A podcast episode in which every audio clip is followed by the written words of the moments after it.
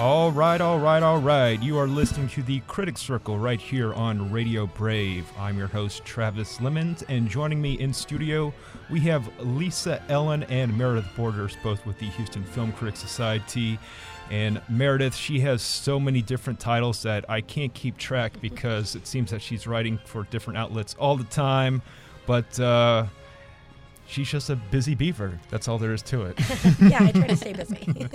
uh, the Critics Circle is brought to you each and every week by Leonard Courtwright of Allied Siding and Windows. This is episode 102, and we have a lot to discuss today, including some new uh, docudramas, one starring Geoffrey Rush and Armie Hammer called Final Portrait, another called Chappaquiddick starring Jason Clarke, Ed Helms, and Clancy Brown, among others. But the big new releases this week are two films that are perfect for seeing in a theater because if you really want to draw a crowd and have the best theatrical experience possible, it has to be a comedy or a horror film, and we have two of those this week. So let's get started with Blockers. Now, Blockers, when I first heard about it and I first saw advertising for it, it looked like American Pie, but for female teenagers. So I was calling it jokingly American Strudel. But uh, the movie is so much more than, you know, just about uh, three teenage girls that want to lose their virginity on prom night. It's more about the parents that try to stop them, and they go through elaborate schemes trying to catch up to their daughters, including one where it involves a uh, contest of sorts. Where my chuggers at? You ready? Uh, right here. Let's go. Drop them. Let's do it. Guys, you're just chugging, They right? were butt chugging. Guys, You got this. You got it. No, I'm tagging out. You're in. What? Why me? You've had a baby. Everything's looser down there. I didn't have a baby out of my butt. Even I know that. Can you lube it up with something first? Yeah, I'll just spit on it. No! Why? Because I'm a man? Get over yourself. No, because your saliva's gross. I've, I have lip gloss. I I have got lip gloss. I got Get lip fine. I don't have lip gloss. All right, guys, let's get those tubes in. All right, got the lip gloss on there. Okay. On three, okay? On right. three. Yep. Okay, one. One. Oh! Are you okay? Okay, get your 40s. They got a lager or an IPA. Oh, it doesn't, doesn't, it doesn't matter. It doesn't matter. Okay. I don't know about this. Take it in. So that was a scene from Blockers starring Leslie Mann, John Cena, and Ike Barinholtz. And I, I I read one review, and the reviewer was more intrigued by, you know, the teenager aspect of the comedy versus the parents. And I'm like, no, I, I like the parents so much more because that's the point of it, isn't it? yeah, and in most teenage movies, like the parents don't matter. So well, when you see one where the parents do actually matter, it's like, oh, this is a nice experience for a change. yeah, I think that it actually has a really good balance in that way because I also really care about the the teenage girls. They have um, a very cool friendship um, that I think if you know if my teenage sister watched this movie, I wouldn't hate that she watched it. Which uh, when I first saw the trailer, I was like, this is not a movie that any teenage girl should watch because it seems like it's all about slut shaming and um, you know that your parents are in charge of your bodies. And actually, the lesson for the parents throughout the movie is to sort of step back and you know that a girl's chastity is not the most important thing about her, which I think is a really interesting and kind of refreshing lesson in a Hollywood comedy. I missed this one, so I have a question for you. How would you compare the comedy to, say, Bridesmaids? That was another one that I thought was going to be stupid and raunchy for its own sake, and it ended up being incredibly heartfelt and witty. I think that it's really similar, and um, you know, Kay Cannon uh, is the director of Blockers, but actually not the writer, and, and you know, she's been a um, screenwriter on many other Hollywood comedies. Um, a man wrote this movie, and I think if a man had directed it, it would have been something different entirely. But Kay Cannon, and you know, I've read interviews with her, and I, I did an interview with her where she said that she um, went through several drafts of it over and over and over again to make it not such a like dad's version of the story because dads are so weird about teenage girls, you know. Um, so she brings a lot of um, of heart and a really sweet sensibility to it. And um, I mean, I, I admit that I teared up several times, which All I was not expecting in this movie. It seems like John Cena really hit the, the mark on the dads being weird about their daughters, too, right? John Cena's so good in this, and actually, I just I'm starting to love him so much Me in too. comedies. Like he is becoming one of my favorite like male comedic leads, which I was never expecting. Well, I mean, as me, you know, because I enjoy watching professional wrestling. And I've seen like John Cena, you know, on television weeks for years, and he always has this same persona, and everyone's like tired of it. So like when he comes out, uh, you know, the crowd they do a little thing where with this theme music, and they go like John Cena sucks.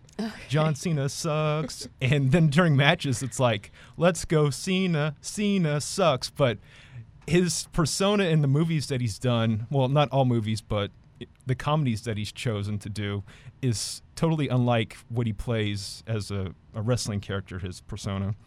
But, uh, I mean, yeah, I mean, John Cena, for me, he is the MVP of the film, not just the most valuable parent, just with everything that he does, all the uh, shenanigans and situations he gets himself into. But I mean, there's just something about it. It's like instead of you know in television sitcoms where you have like the you know like Kevin James and he's like married to this beautiful woman. I mean, it's just like okay, this woman is married to a guy that looks like John Cena. Also, um, his the actress who plays his wife, Sarayu Blue, she's in the film um, less than you know. She's not one of the main parents that is you know um, falling around the action of the film for most of it. Um, but she has this one scene that I love so much where she's, you know, this sort of no nonsense, like Indian American woman, and um, she walks out and just lectures all of the parents on what idiots they're being. She's That's just, my favorite scene. It's so good and actually makes me wish that, that she was in the film more because she's just so fed up with it, but like really funny about it. She's like, You guys are being idiots. Like, just leave them alone. It's prom night. Like, they will make this decision on their own. You are being so stupid right now. And it's just, I, I love it. It's like really funny, but it's also really, I think, sort of the heart of the film. Um, and it's so cool that it comes from this like actress of color who plays John Cena's, like, their marriage is not one that you've seen on screen before. Like, this huge you know, like swole white dude and this like tiny little like Indian doctor actress, and it's really cool.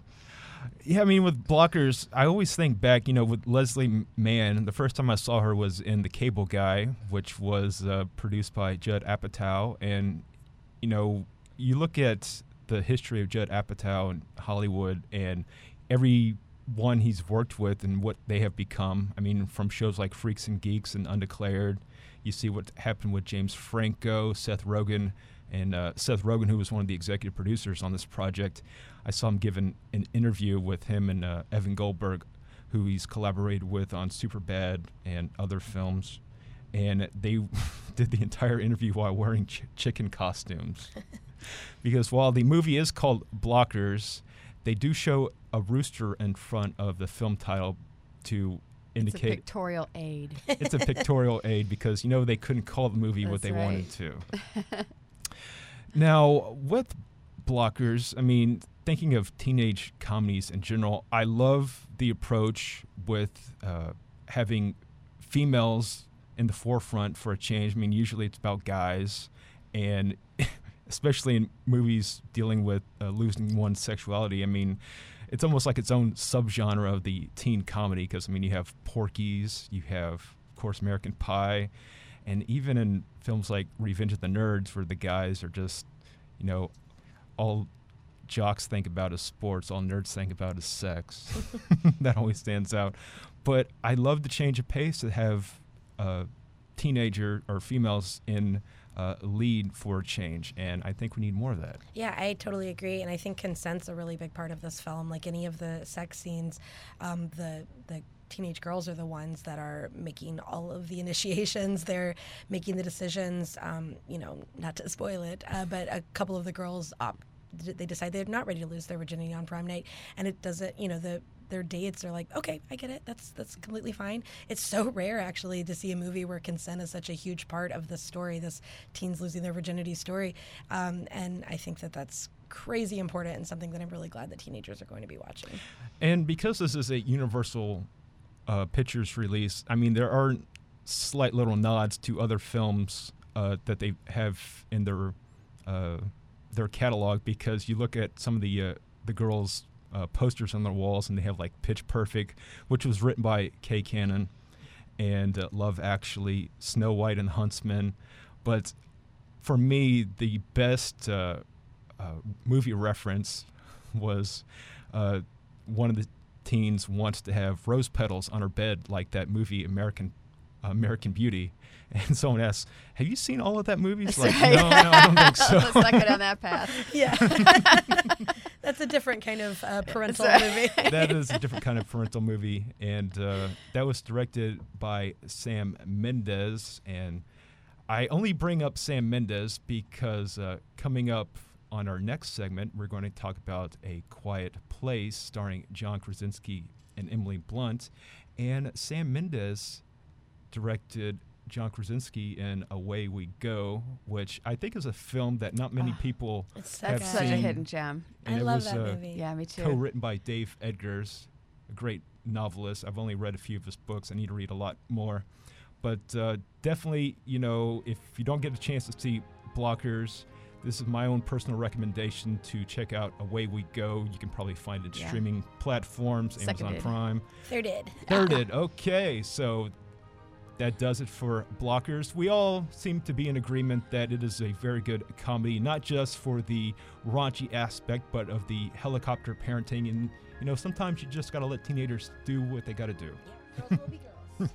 All right, when we come back, we talk about Quiet Place right here on the Critic Circle on Radio Brave.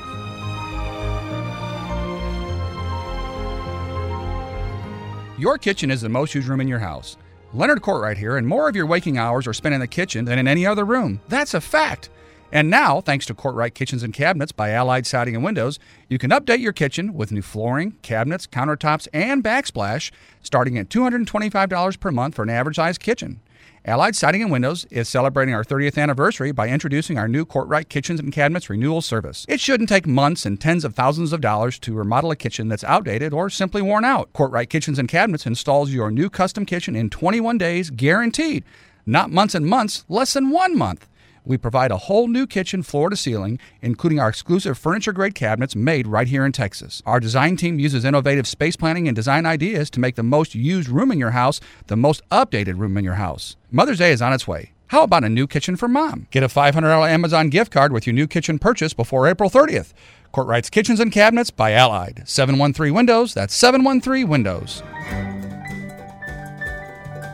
All right, back with more Critic Circle on Radio Brave. Just a reminder, you can pa- find past episodes of the Critic Circle on Google Play Music and iTunes and via the TuneIn app. So we start off the show talking about Blockers, a movie that will make audiences laugh.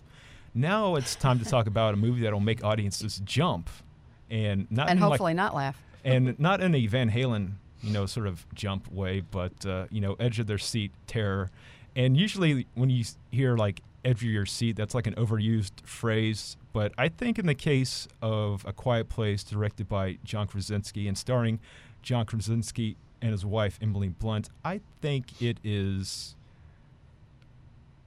How would I say? I, I think it is on on point on point, edge of your seat, because I remember watching it with the crowd we saw it, Lisa, and that was probably like the most silent movie theater I've ever been in. Right, for a I was. screening. I was like, people do have the ability. I know. People do have but it was right. There wasn't a rapper crunching. Not that rappers crunching is a problem. I'm talking about more like talking through a movie. But it was it was amazing that there were no. Um, even one of our colleagues was saying he was having a hard time because he had to cough and he didn't want to cough. um, was feeling bad about it. But it was silent in there. It was my first day with a new phone. It's like, please, after 350 screenings, please have this, This one be where my phone one. malfunctions. Made it through. So, just a quick idea of what the movie is about. Uh, a family is forced to live in silence while hiding from creatures that hunt by sound. And you, I, I tried talking about this movie with uh, people I know, and it's a very hard movie to tell them. It's like, yeah, it's almost like a silent film, but you almost want to see it in the best theater possible with the best sound system possible. And they just sort of like look at me with like, they sort of tilt their head like a dog. It's like, sound design is "What are you so important in this It is. movie, and it's Yeah. um, it's so well done. It's And make every well effort to see it in a, in an auditorium. Yeah. And uh, this is John Krasinski's uh, third film. His uh, last film, The Hollars, from a few years ago, was about a uh, family dynamic and you know the mom dealing with uh, issues with I was it diabetes. I'm trying to remember her exact illness, but she, she was a She overweight woman and she was cancer, I thought. I could was- be wrong. I think she was dealing with diabetes, but she was suffering with uh, brain cancer. as well. That was the flashpoint that brought the family together. That was the flashpoint that brought the family together. And when uh, John Krasinski was working on this project, you know, he read the script and he didn't have, uh, he had some people in mind of who to play his wife, but uh, then his, uh, his wife got a hold of the script. As I was pitching her ideas that I was writing in the script, she never read the script. She was just hearing these ideas and then she started listing actresses that she thought would be really good for the part.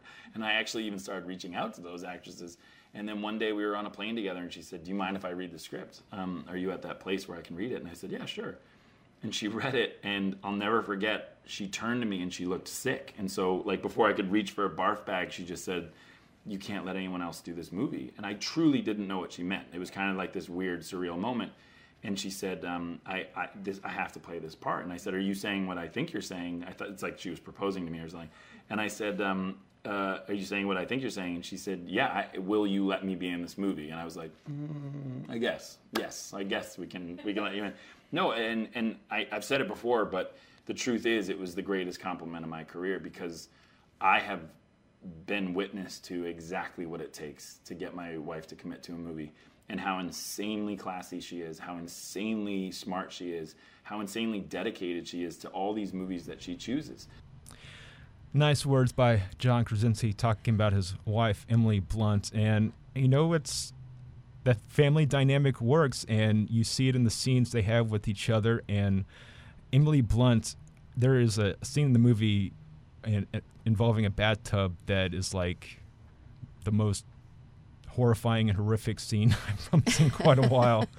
And because of her, she makes it work as well the movie does. I mean, the movie as a whole is, you know, generally flawless. And I think more than the horror itself was the th- the themes of family and almost like a metaphor on, you know, how close you need to be together. I would say almost it's I would even put this more in the category of suspense thriller than horror. I know Yeah. for marketing it's going to be a horror movie, um, so there there are creatures. Okay, so that makes it horror, but it's also it's not just all about it's not blood and guts and attacks and all the rest of it. It's Well, I think the Much best that. horror movies, um, there is a, a real emotional aspect to it because if you don't care about the characters, who cares if they die? You Yeah. know, um, and so a, as a horror fan, my favorite horror movies always have this sort of thread of um, a, a real emotional core, and I think that A Quiet Place achieves that amazingly. And you know, it's it's of course Krasinski and Blunt, but then these two child actors, Millicent Simmonds from Wonderstruck and Noah Jupe, who's um, gosh, he's been in a lot recently. I can't. Um, Uh, he was re- recently in a Suburbicon yeah, Suburbicon. with uh, Matt Damon, and he was also in Wonder. He played Jack yes, Will. Yeah, Wonder and Wonderstruck um, is what these two kids are from, um, and they're amazing. And and it's really just um, for most of the film these four actors.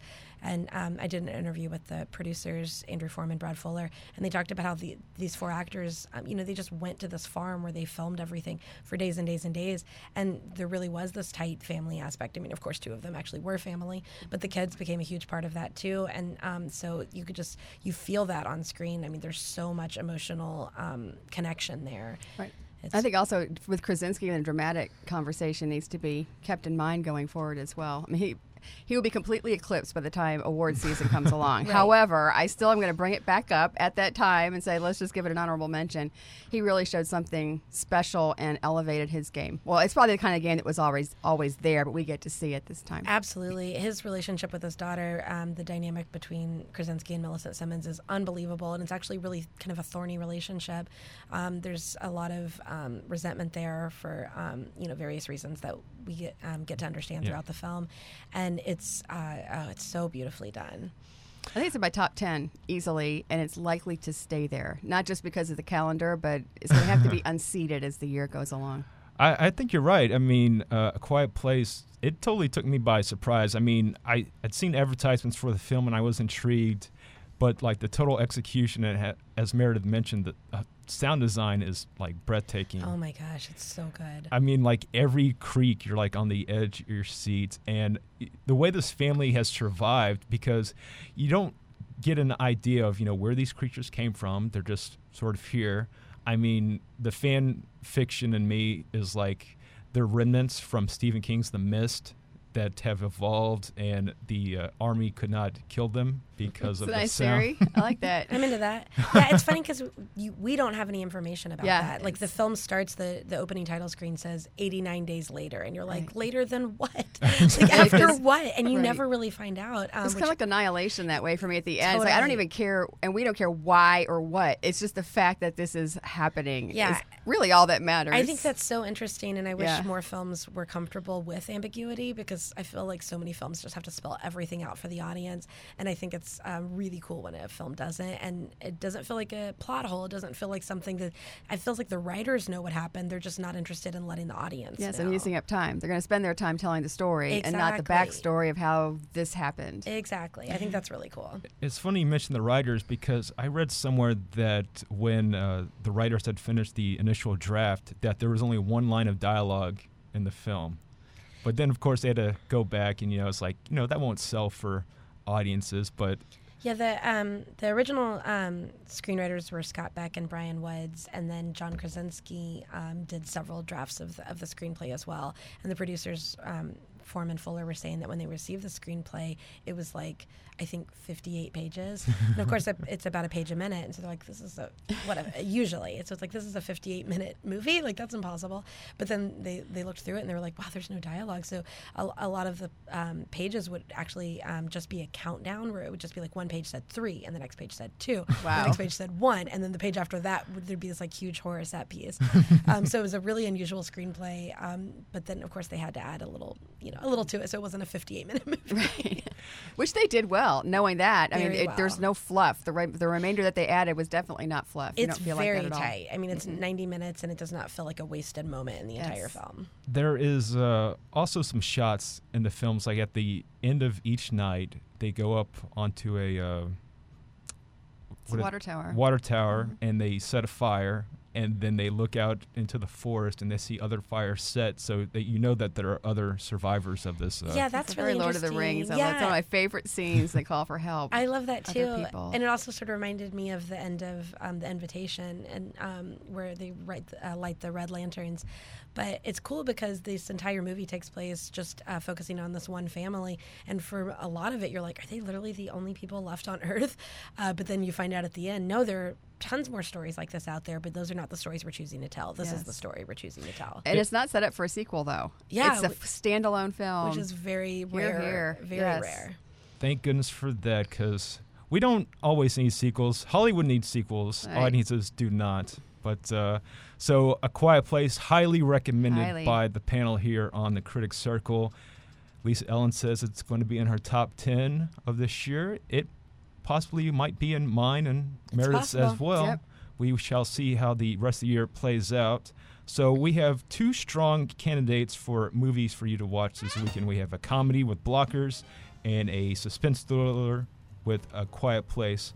When we come back on the Critics Circle, the panel and I will be discussing the word of embellishing and that is the key word for today in the next segment because there was a recent court ruling which found in favor of a television network instead of an famous actress. So stay tuned when we talk about embellishing right here on the Critic Circle. Your kitchen is the most used room in your house. Leonard Courtwright here, and more of your waking hours are spent in the kitchen than in any other room. That's a fact. And now, thanks to Courtwright Kitchens and Cabinets by Allied Siding and Windows, you can update your kitchen with new flooring, cabinets, countertops, and backsplash, starting at $225 per month for an average sized kitchen. Allied Siding and Windows is celebrating our 30th anniversary by introducing our new Courtwright Kitchens and Cabinets renewal service. It shouldn't take months and tens of thousands of dollars to remodel a kitchen that's outdated or simply worn out. Courtwright Kitchens and Cabinets installs your new custom kitchen in 21 days guaranteed. Not months and months, less than one month.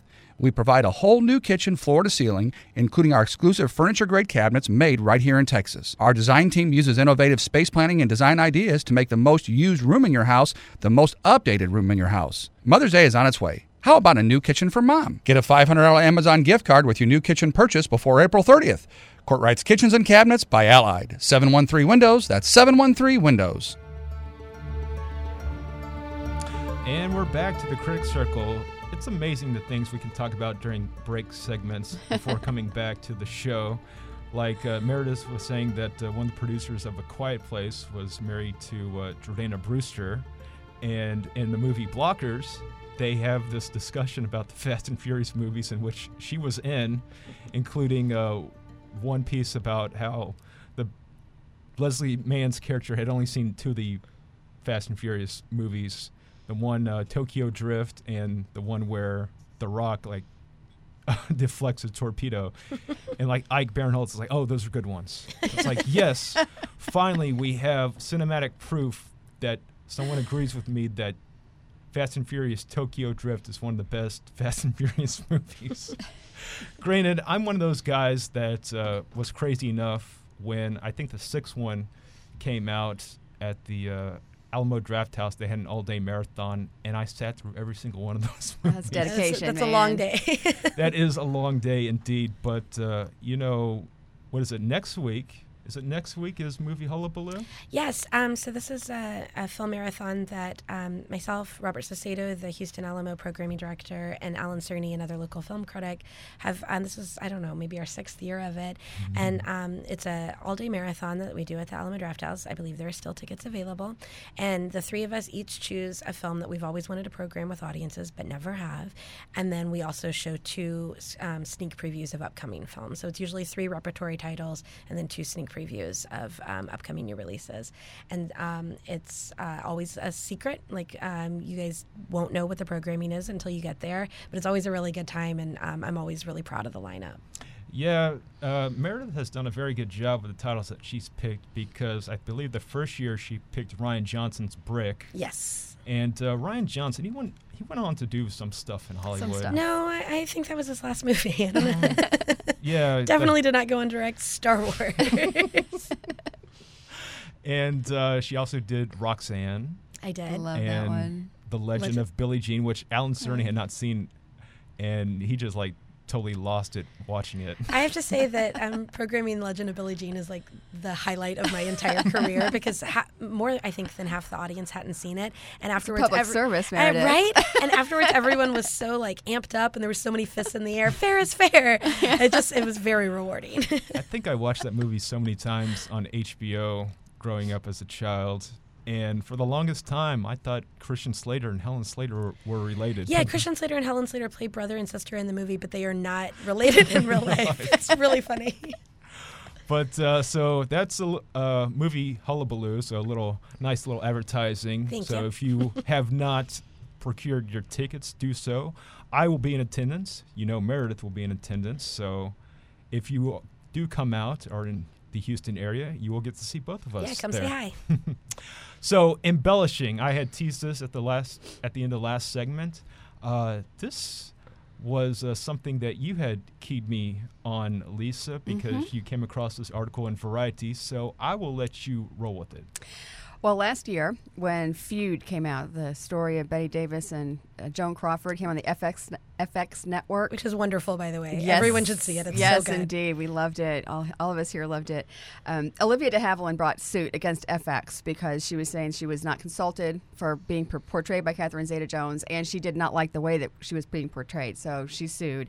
And then it was, she won in the lower court, and then FX uh, appealed, and it was just reversed this past couple days ago, saying that um, it is within the constitution the constitutional limits of freedom of speech to present somebody in a historical context like that without a without getting their permission first and b in any way that they want. So which is an interesting and and it goes on. I won't spend time here unless anybody's interested, but it goes on to talk about the different legalities of why that is. It was a strong argument. So the the, the way it shakes out then is that when writers are portraying someone in a historical context like this, whether it's fictional or for a documentary or a docudrama purpose, that they are permitted to present people essentially how they want. So, because what happened was that De Havilland had said she had never used the B word to describe her sister, although she did say dragon lady. And so it's talking about like, well, you can reasonable minds can disagree on what the intent of that was, and then the art, the artists are able to do film and TV and book and authorship works of authorship as they desire. And all of Hollywood was watching this really closely Mm-hmm. because um, this is something that writers have wanted to do, um, you know, for, for years. And um, I think that um, the social network is a really good example of that because there was a lot of um, the social network is not a perfectly historical accounting of how Facebook was invented, but who wants to watch that because that's boring, you know? Um, it's actually just a much more interesting and narratively propulsive way of telling the story, and um, creators should be able to make a story more interesting. Uh, my my father, who's a columnist. Um, ha- calls it artistic license. And i used to get so mad at him when i was a kid because he would tell stories about me and then make them more interesting and therefore more embarrassing for me. And i'm like that's not how it happened. And he's like artistic license goose which was my nickname. And so I, I grew up you know hearing these words Braced for it. yeah. And i never thought i'd be in a um, situation where i would root for ryan murphy over olivia de havilland because i love olivia de havilland so much and ryan murphy is a little bit of a jerk um, you know by all accounts. But i think this is a really important case that is setting a precedent that um, is important in It's a Hollywood. landmark. Yeah, it's exciting. There, there's a um, also I had some. It's interesting too because when uh, Steve Jobs came out, um, the way that Scott Rudin and um, Danny Boyle were talking about putting that together, so, since much of that did not ever actually happen, Right. And so they were saying, well, this is the way because they were purporting that it was biographical at the same time saying well this is the way we would have seen it it's like well then don't say it's biographical for me that's don't say it's biographical and then completely change it Right. you know it's like that's a separate kind of an issue I love that the two examples you just picked were both written by Aaron Sorkin. I mean, Sorkin is. oh that's it actually- i meant sorkin thank you yes Yeah, Sorkin is very much the um, sort of king of embellishing. And, you know, I mean, honestly, like, I'm okay with watching a film that's more interesting than the way it actually happened because, I mean, he just recently did it with Molly's Game. Yeah. I mean, that story is is very interesting as is. I mean, you, I've read the um, article that it's based on, but you know, I mean, if you're going to watch a two-hour film, you're going to want some embellishment to, unless it's a documentary, which is something else entirely. different conversation It's yeah. a different conversation, yeah. Then um, I think a creator should be able to tell a story in the manner that he or she chooses. Yeah, there was a, a comment, uh, or with the uh, panel of three judges, Justice Anne Egerton. She wrote that a person does not own history, nor does she have, in the case of Olivia de Havilland, have legal right to control, dictate, approve, disapprove, or veto the creator's portrayal of actual people. which is really interesting. And honestly, anyone who's seen Feud does not. It, it comes across as very heightened. It comes across as very um, melodramatic, and you know, no one's going to watch that and think this is an identical portrayal of who Olivia de Havilland is. I understood that it was an embellishment while watching it. I was not confused as a viewer into thinking I was actually watching a documentary. You know? exactly and if it if it does go too far then we have defamation laws Exactly. and then those kick in and then you take it from there you know it's, it was interesting too there's a um anyway that's completely Well, I mean, when thought went right out of my head Never when mind. you think of like Ryan Murphy and all the projects that he's worked on, you know, f- things from Nip Tuck to Glee and uh, the People versus O.J. Simpson, it's like people would watch the People versus O.J. Simpson and actually have an idea. It's like, oh, so that's what actually happened. I'm like, no, this is a d- docudrama of, you know, it's not an actual documentary. If you want the actual documentary, you should watch the one that Mm-hmm. there's won an an excellent Oscar. one you should watch There's eight a- hours of it. Eight so- hours. I remember it, what it, Liam Neeson back with the Kingdom of Heaven. There was a, and he was, and I wish I could remember who he was quoting. I cannot, but he was quoting somebody saying that many times that the tr- more truth is revealed in the artistic depiction of it than in the actual facts of the matter. And so there was a, for example, in Kingdom of Heaven, there was an 11 year gap between two of the battles. So there's one where one happened, the next thing we see King Baldwin going out to meet Saladin and all that. There was an 11 year gap in there, but it was so much more pointed and dramatic, and we get the point of it by collapsing that and you know completely eliminating that portion. Absolutely. I think it um, points to the difference of emotional truth versus literal truth. Yes, well And storytelling is about emotional truth. Yeah, uh, on the Critic Circle, we had the grandson of Winston, Ch- Sir Winston Churchill, Jonathan Sandys, on here talking about Churchill, starring uh, Brian Cox as Winston Churchill, and he absolutely loved uh, uh, Brian Cox's interpretation of Winston Churchill. He did not like the movie because of all its inaccuracies, and you know, I mean, the person who wrote the screenplay was not very well versed in, in I guess, in history. So, it again, it comes down to is like, well, this is what felt good for the movie, and sometimes it works, sometimes it doesn't. As we see time and time again, when you see a movie and it usually will start off based on a true story or inspired by actual events. Yeah, inspired by is your clue that this is eh, Right. largely fabricated. but it, you know, that there is a grain of truth here, but then Yeah. the, there's a lot of. Do not assume you're watching. Exactly. But yeah, I, I still stand by. If you're going to presume, like for, for example, with Churchill, I think it's important to keep those facts correct, though, because this is the way that many people are going to get their history. You know, if you completely change the facts of World War II, then that's a different conversation. That is a different conversation. Well, speaking of based on a true story, you know, besides Blockers and uh, A Quiet Place opening in theaters, there are three other new releases that are based on or inspired by actual events. So when we come back on the Critic Circle, we will be talking about Chappaquiddick, about Ted Kennedy and that fateful event. Uh, final Portrait about an artist and the final portrait he made before his death and The Miracle Season, a inspiring sports story. So stay tuned for the Critic Circle right here on Radio Brave. Your kitchen is the most used room in your house. Leonard Courtwright here, and more of your waking hours are spent in the kitchen than in any other room. That's a fact. And now, thanks to Courtwright Kitchens and Cabinets by Allied Siding and Windows, you can update your kitchen with new flooring, cabinets, countertops, and backsplash starting at $225 per month for an average sized kitchen. Allied Siding and Windows is celebrating our 30th anniversary by introducing our new Courtwright Kitchens and Cabinets renewal service. It shouldn't take months and tens of thousands of dollars to remodel a kitchen that's outdated or simply worn out. Courtwright Kitchens and Cabinets installs your new custom kitchen in 21 days guaranteed. Not months and months, less than one month. We provide a whole new kitchen floor to ceiling, including our exclusive furniture grade cabinets made right here in Texas. Our design team uses innovative space planning and design ideas to make the most used room in your house the most updated room in your house. Mother's Day is on its way. How about a new kitchen for mom? Get a $500 Amazon gift card with your new kitchen purchase before April 30th. Courtwright's Kitchens and Cabinets by Allied. 713 Windows, that's 713 Windows.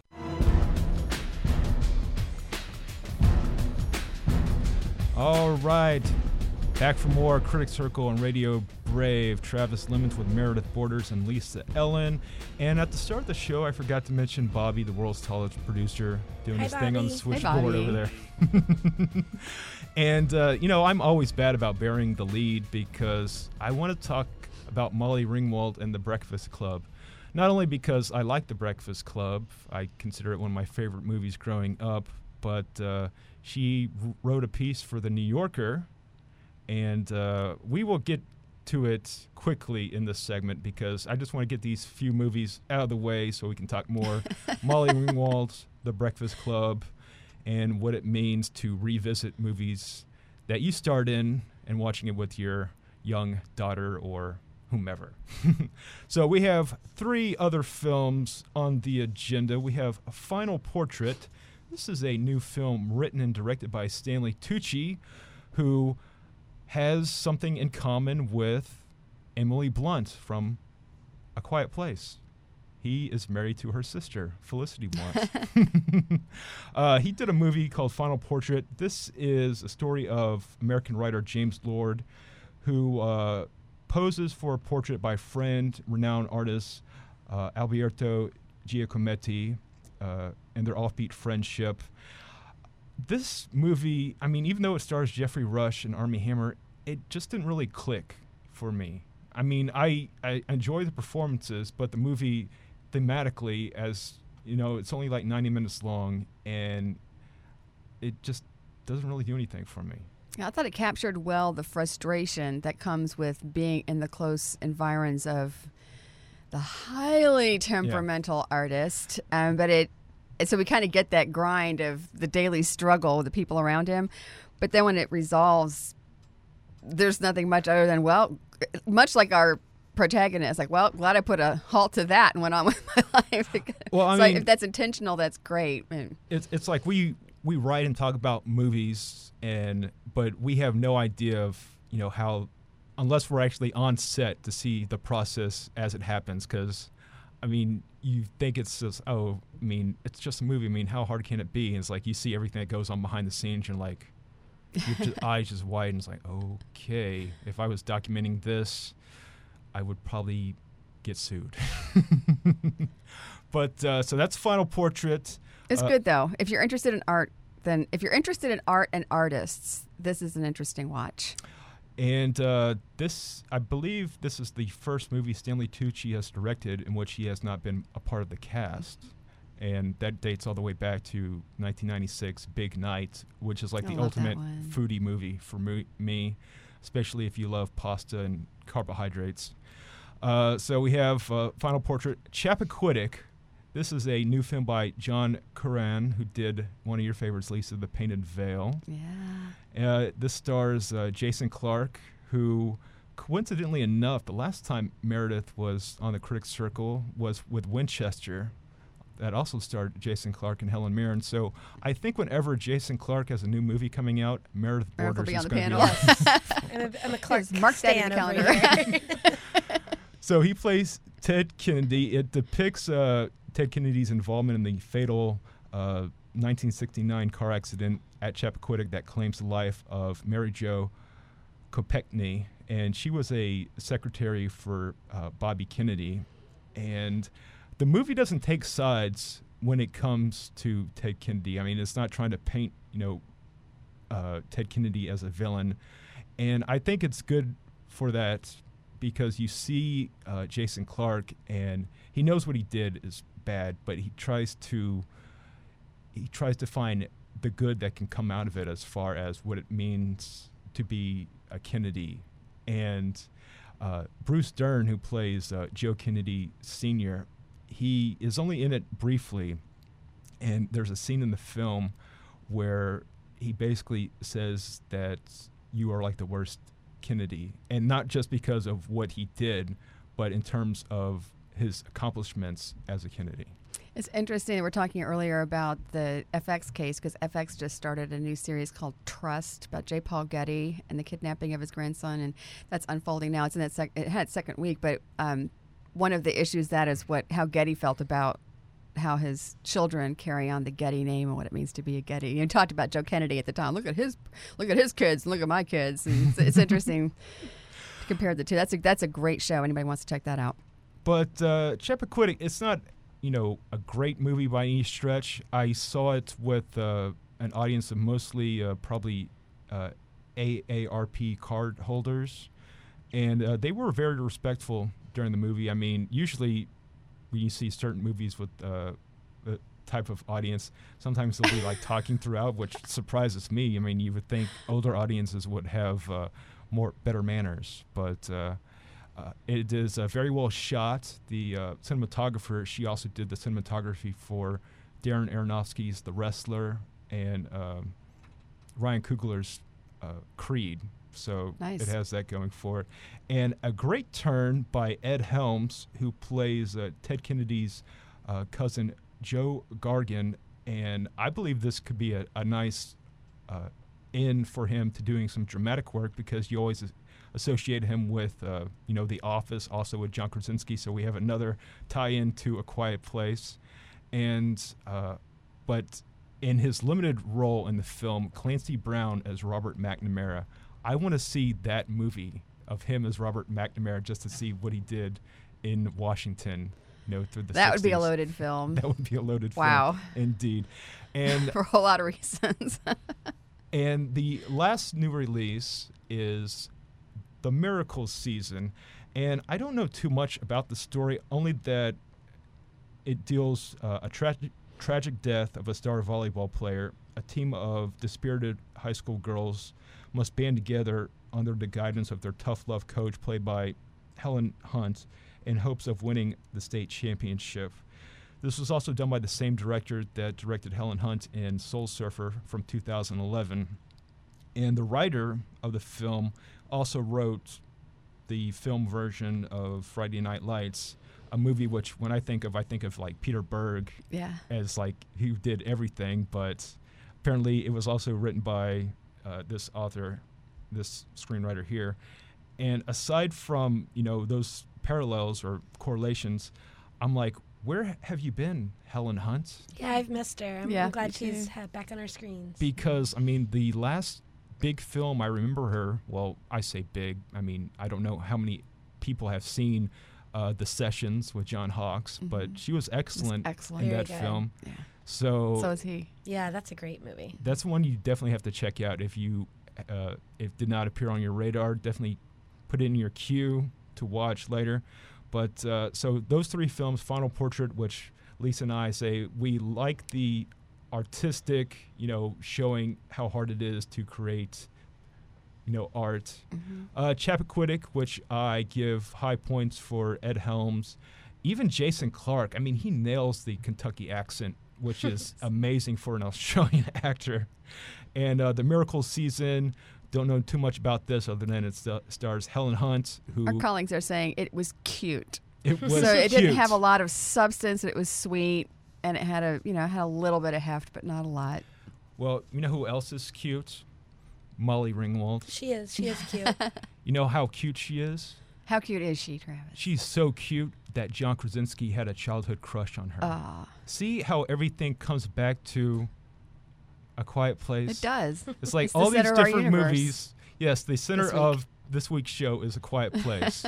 so we are talking a lot about A Quiet Place. But Molly Ringwald, she wrote this piece for The New Yorker, which Meredith Borders shared on her timeline, and I happened to check. I'm like, oh, this is interesting. She is watching The Breakfast Club with her, was it 10 year old daughter? She was 10 when she watched it. This was a couple Okay. of years ago. Um, and Molly Ringwald wrote a really interesting article about reviewing John Hughes films in the context of um, her adulthood and then also the Me Too movement. So, um, what I find so interesting about it is that there's a lot of nuance. A lot of times in, on the internet, everything is good or bad.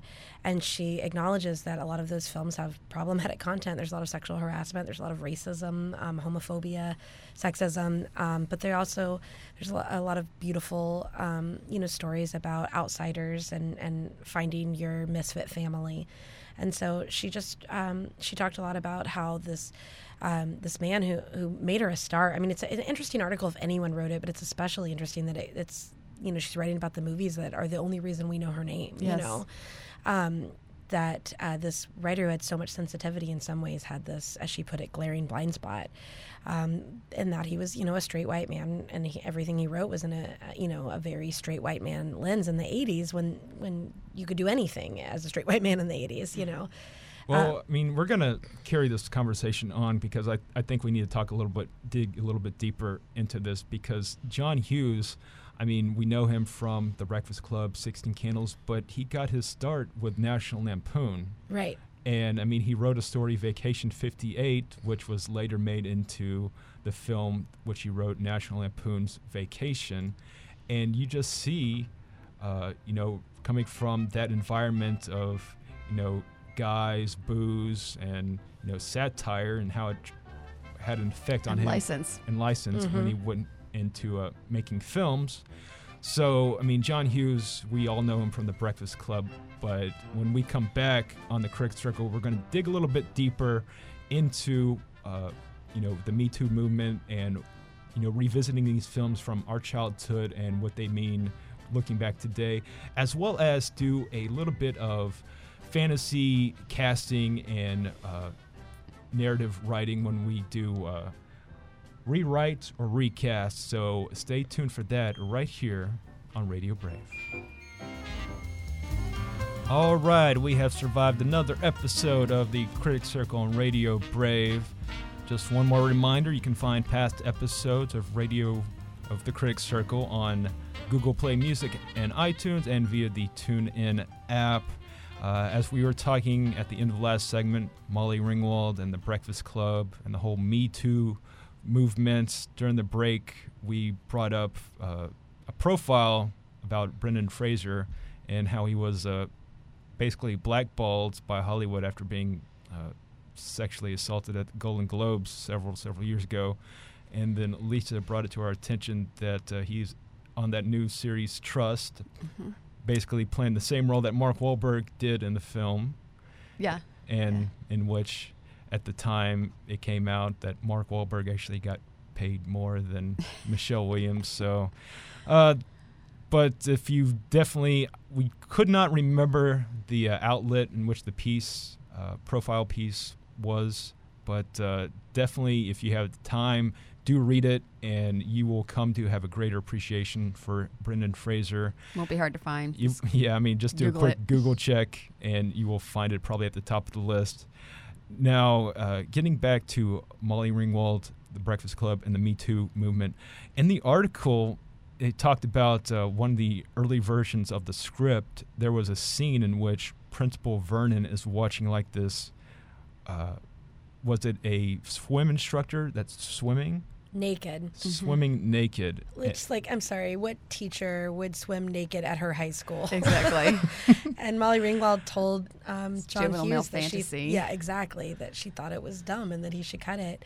He he listened to her a lot. She said, which I think is very cool to his benefit. to his benefit Yeah. absolutely um, i think what's so interesting about the article um, aside from it being molly ringwald talking about john hughes films in such a frank way is that it um, it's a really good way to talk about how to watch older movies that have this like problematic social content um, there's uh, a faction of people who are like well we shouldn't watch movies that you know uh, feature racism or um, sexism or homophobia.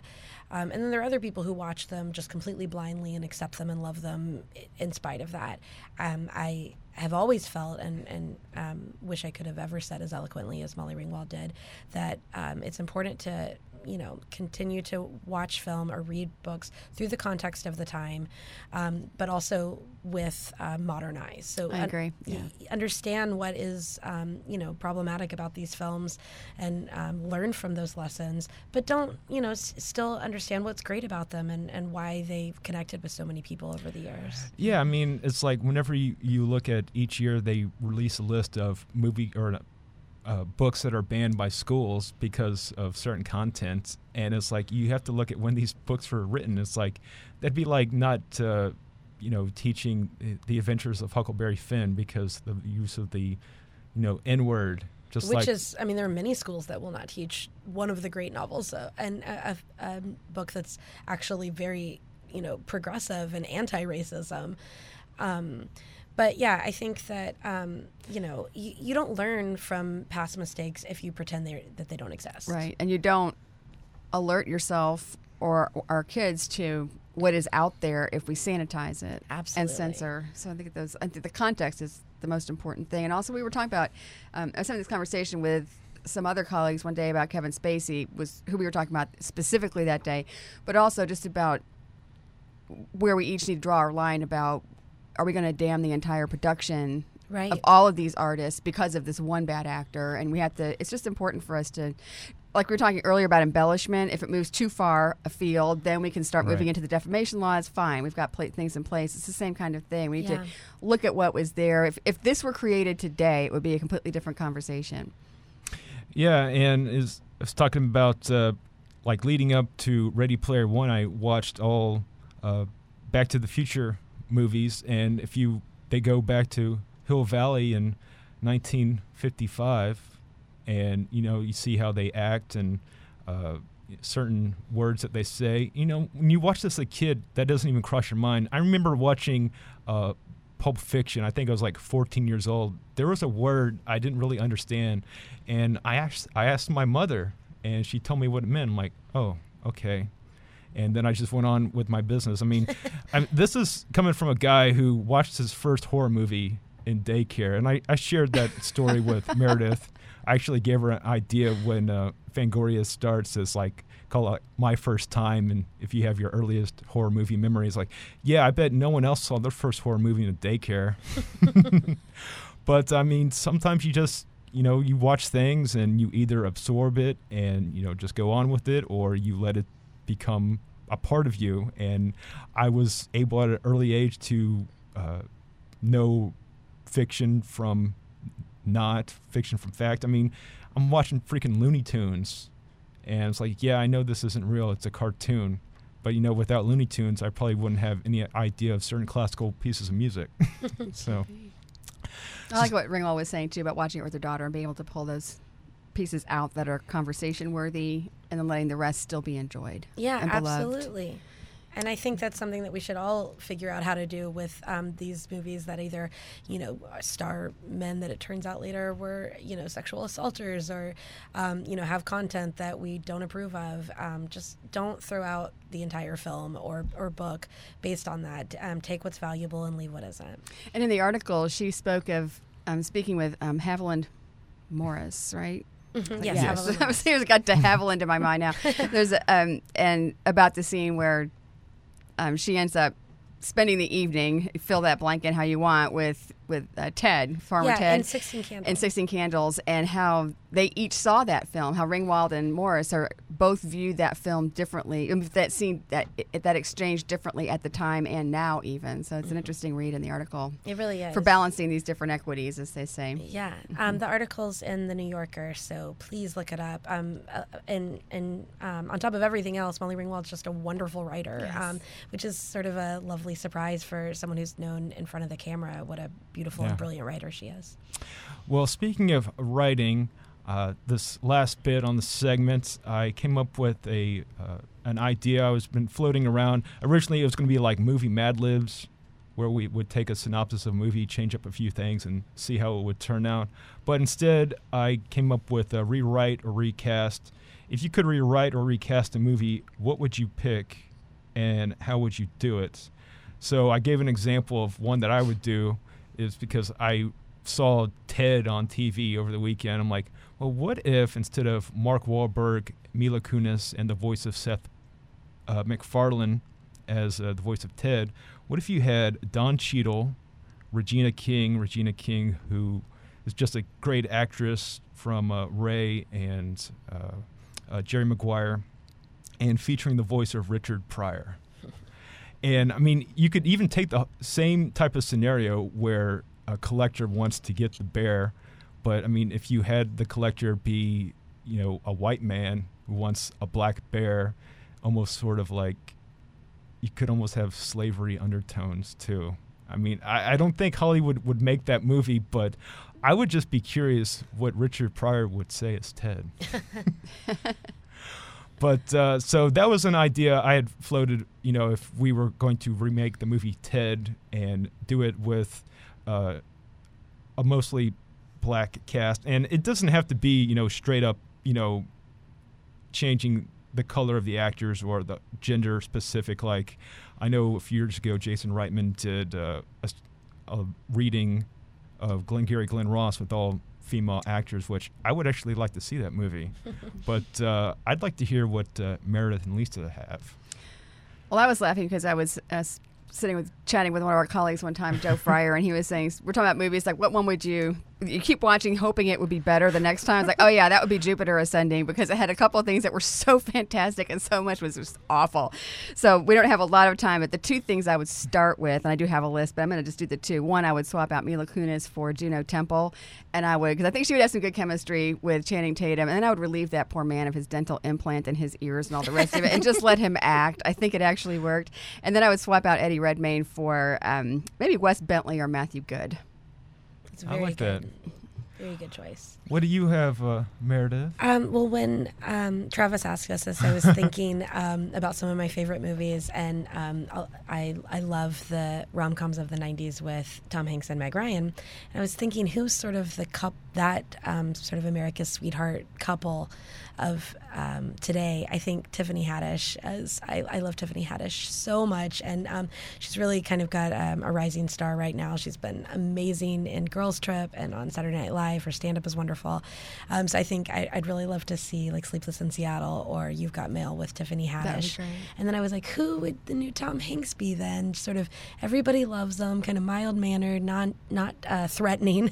Um, and I think John Legend. So I would love to Oh, watch yeah. the uh, or like Joe versus the volcano. I love to watch any of those movies with John Legend and Tiffany Haddish. I think that would be really fun. I think that is some very good casting, Thank Meredith, you. with John Legend and Tiffany Haddish. Haddish. I most recently saw a trailer for Night School with her and Kevin Hart. Yeah. And I love the fact that, you know, one of the actresses that Paul Thomas Anderson wants to work with is Tiffany Haddish. She's So- amazing. So I can only imagine the type of project that they could do together. Yeah, absolutely. Legend was great on Jesus Christ Superstar last week. All right. Well, that does it for another jam packed episode episode of the Critic Circle. I want to thank my panel, Meredith Borders, Lisa Ellen, the world's tallest producer, Bobby Duncan, myself, Travis Lemons. And remember, this show is brought to you each and every week by Leonard Courtwright of Allied Siding and Windows. This is Travis Lemons again saying, when it comes to movies, make good choices. Goodbye. Bye.